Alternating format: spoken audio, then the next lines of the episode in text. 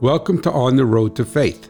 In these short podcasts, I will share with you how certain Bible verses and stories spoke to my heart in a practical way that goes beyond the printed word.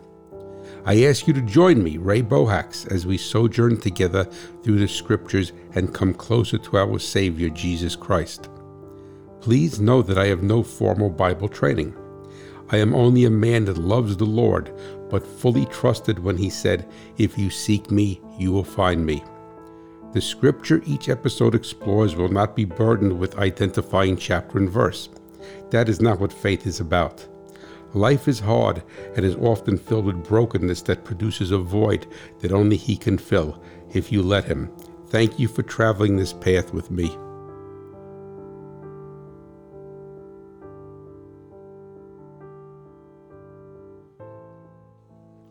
When studying the scriptures, you will find that the Lord our God has three different types of promises that he makes to us. And we use the word promise every day, and it's in a completely different context than what the Lord, how the Lord uses it. People are used to breaking their promises. They may have good intentions at that time when they say it. Well, I promise to pick you up at the airport. And then when that day comes, well, I didn't know that the pipe in my house was going to break. I didn't know I was going to get a flat tire. And it goes on and on. And then also in today's society, and this is no disrespect to anyone that comes from a broken home or has a broken home, is that the marriage vows are to many people are almost meaningless. They're supposed to be a promise that a man and a woman is making to each other in front of the Lord as a witness we, in the secular sense, we bring people in to witness our marriage, but we really need to have our Lord as the witness that we make a promise in front of Him. So, what does promise mean in the Bible? And what is what does our Lord mean when He promises something? Now, this off this bothered me for a long, long time, because as anybody as you start to make a transition from living in this world and of this world to living in this world, but to, but to being of the Lord is that there's a lot of conflict. And the Lord does not come and say, to the best of my knowledge, Well, I promise you this. But he does not make meaningless talk. So when the Lord says something in the scriptures, and also if he says something in our heart, and a lot of people don't want to recognize that or accept that, that if you have given your life to Christ, that the Lord will speak to your heart. He speaks to everyone's heart in different ways, in different times. And through sometimes you hear a voice, sometimes you don't hear a voice, but you know He just put something in your heart. But the take home message here is that when the Lord states something, it is a promise. Whereas people, human beings, will say, Well, I promise, as I said, to pick you up at the airport. We identify our statement with the qualifier of it being a promise. The Lord does not do that.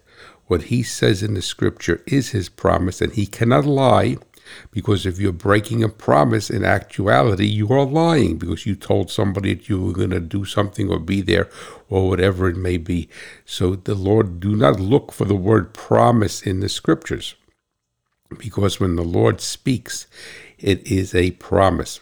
But what is interesting is that in God's economy, there are three different types of promises that He makes. And I am going to review them briefly here. Well, first, there is a promise to an individual or a nation. So that promise is only valid for who it is directed towards. So, for instance, the story of of Abraham and Sarah, used to be Abram and Sarai in the Bible, and the Lord spoke to Abraham and said that he was going to be the father of all nations. And at that particular point in Abraham's life and Sarah, his wife's life, they had no children. Sarah was barren.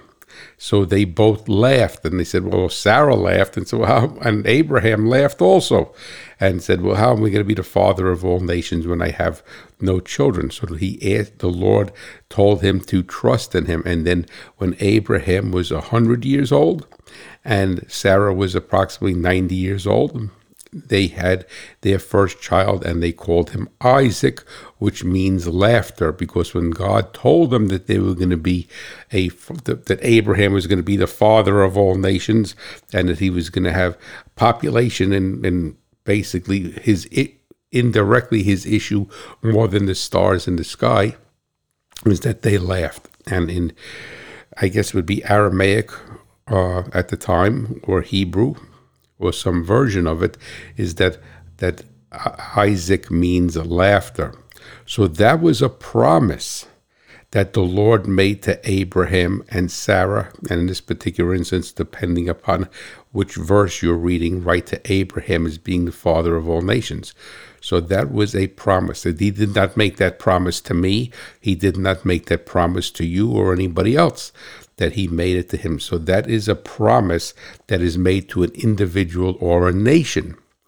All right, so that is the first type of promise. The second type of promise that is in the scriptures is a promise that is a blanket promise to the whole world, to all creation. So after the flood and the flood waters receded, that the Lord made a promise to all of creation, the people, the animals, everything in the earth, that he will no never again, not no longer, never again flood the earth. So in the scriptures, he the Lord didn't come out and say, Well, I promise you that I'm never going to flood the earth. When and and as you read your Bible, you have to recognize that when the Lord says something, it is a promise. So he said that he will never flood the earth again. And then he shows us the rainbow after certain storms as a reminder of his promise that he will never again flood the earth. So that's a blanket promise, just like the scriptures say that the rain falls on the just and unjust man's field. All right, so that is a blanket promise to all, to every person, to all of creation on the earth. And then the third type of promise that the Lord makes in the scriptures to us, his people, is a conditional promise. And in modern terms, today in political terms, you would say it's a quid pro quo. You do this and I will do that. Well, there are conditional promises in the Bible. So, did we have to meet a certain condition to receive that blessing from the Lord? Because a promise is a blessing. So, for instance, in Second Chronicles seven fourteen, uh, it says that if my people pray and turn from their wicked ways, then I will hear in heaven, and I'm abbreviating the verse, hear in heaven and heal their land.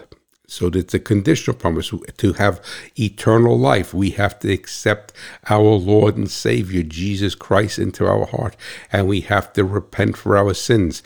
No matter what you have done, if you repent for your sins and accept the Lord Jesus into your heart, then you are guaranteed by the Lord because he does not break a promise that that but that is a conditional promise so i i feel that we don't as as people as human beings as a as a fallen people we try to live in this world and we try to live in God's world.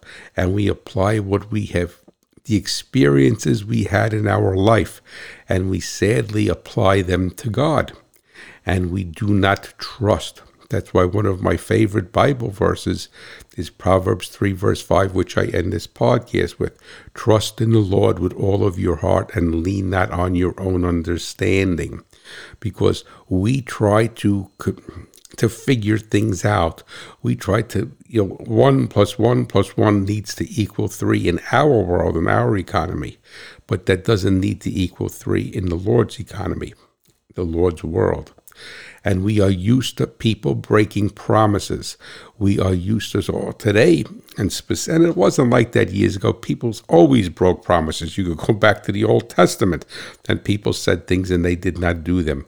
But in today's world, a promise is almost meaningless when it comes from a person unless you have a relationship with that person and you've built trust in that person and you know that person is good to their word. If they say that they're going to do something, they will do it. Years ago, I was taught by my father that a man's handshake is his bond, that regardless of how the situation changes, Even if it is not your fault, if you promise to do something, then you have to follow through with your promise and never, ever even consider reneging on your promise.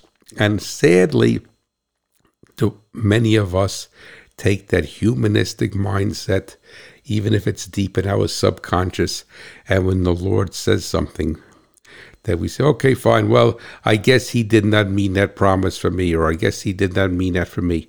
And that is a thousand percent wrong. Because I will repeat, there's three types of promises the Lord makes. There is a promise to an individual or a nation. There are there is a problem that promise, not problem, promise that is a blanket promise. And then there is a promise that is a conditional promise. And what is truly wonderful about two of, well, all three promises are wonderful. But just like there was a promise to Abraham and Sarah to be the father of all nations, that's not is that is not a promise to me, you know, nor thankfully because I don't want that. All right. But the fact of the blanket promise and the conditional promise, but specifically on I want to dwell on the conditional promise. In in life, if you want to be a doctor, you have to go to school, right? You have to go to school. You have to get an education. You have to go to college. You have to pass. You have to go to medical school, pass. You have to pass your medical boards. And then you have to go through your internship and then you become a doctor, right? So society says, well, if you do this, this, and this, you can achieve becoming a doctor. If you want to drive a car, you have to take a get a learner's permit. You have to go take a, a written test, and you take a road test. And if you do this, this, and this, then and you pass those tests, then you will have, have a driver's license. The wonderful thing to me about a conditional promise is that I could be involved with it. The a, a blanket promise is for everyone, and though I didn't, though we do nothing to truly, to to to not to to, to truly uh, deserve is the word I'm looking for. The Lord's mercies, but on a conditional promise. If that promise is not fulfilled, that is, I can't I can't say, well, Lord, you didn't keep your word because it was conditional. All right. If and that's one thing that has to happen in this nation from my perspective. We go around saying, God bless America, do this, and God bless our troops, and God bless them. We're all guilty of that. And we mean it in our heart. But do we actually, actually come and and recognize Second Chronicles 7:14. If my people pray, to the best of my knowledge, that is the only scripture that is a promise to save a nation. If my people pray, or actually it is if if my if the people that are called by my name depending on which which version you read but if my people pray that are called by my name christians all right and turn from their wicked ways then i will hear with his ear the lord's ear in heaven and i will heal their land that is a conditional promise all right. But first, we have to recognize, and then the other thing that comes up is that people don't want to want to accept the fact that they are wicked. We are all wicked and sinners, and we are, we are in God's eyes, that's what we are. And people say, "Well, I didn't do this. I didn't murder anybody. I didn't rob. I didn't. I helped the little old lady across the street." And yes, that's wonderful that you did not do that, but that is not the qualifier in God's eyes of wickedness. All right. So is someone more wicked than you? Well, yes, I'm not going to deny that from my perspective. But we have to turn from our ways and seek the Lord. And if you truly love your nation, and if you truly love America, and if this, this podcast is going around the world, so if you're listening to this in Germany and you love Germany, then you have to heed Second Chronicles 7:14 and you have to turn from your wicked ways. All right, but we first have to admit that we have wicked ways.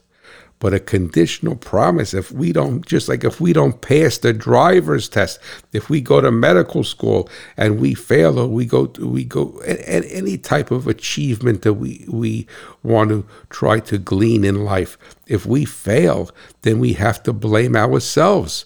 We can't blame anybody else. We can't blame the medical school. We can't blame the, the, the driving school or the motor vehicle bureau. If we can't drive, we did not do what we were supposed to do to achieve that promise. And the, the promise of saying, well, if you get past the, the medical boards and do all this, you will become a licensed doctor. Well, the Lord doesn't put us through a test. He does test us, and that's going to be the part of it. That's going to be another podcast. But these are conditional. He doesn't say. He doesn't say.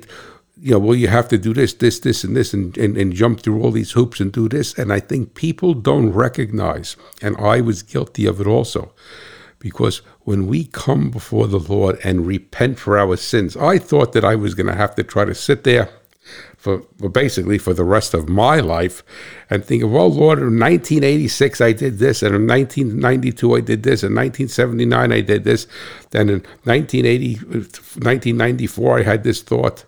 No, that is not what repenting for our sins are our blanket repentance of our sins to, and accepting Christ in our heart, because then it is a conditional promise of the Lord. If you repent for your sins, He's not sitting there with a yellow pad on His throne and say, "Ha ha ha, Ray, you you forgot about that. Remember, remember in 1978 you did this. Oh, you forgot about that." No, we are coming before the Lord, and we are saying to Him, "Father, we are a sinner." We have we have sinned against you. We have not lived our life the way you want us to live. Our thoughts were not always pure. Please forgive me.